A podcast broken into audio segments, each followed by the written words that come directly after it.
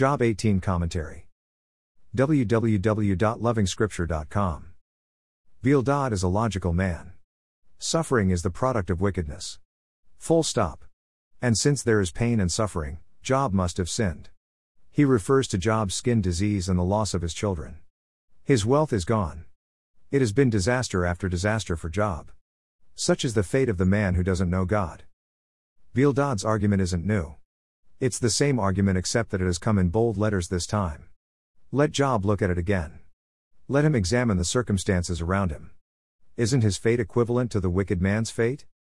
This is where the pain is for the suffering saint. What is the difference between me and the wicked man? Why should I have the same destiny as the wicked? Bildad's argument is repeated here because these arguments keep on coming as the saint goes through pain and suffering. They never come to an end. Logic stays with you. The questions will always stay with you. Bildad is always a friend by your side. You will always hear his voice. The book of Job may be considered an internal conflict within the saint. Bildad may represent an argument that the suffering saint shouldn't suffer at all because suffering is for the wicked man. The saint cannot unfollow Bildad. You cannot block his number or mark it as spam. He is an ever present friend in times of suffering.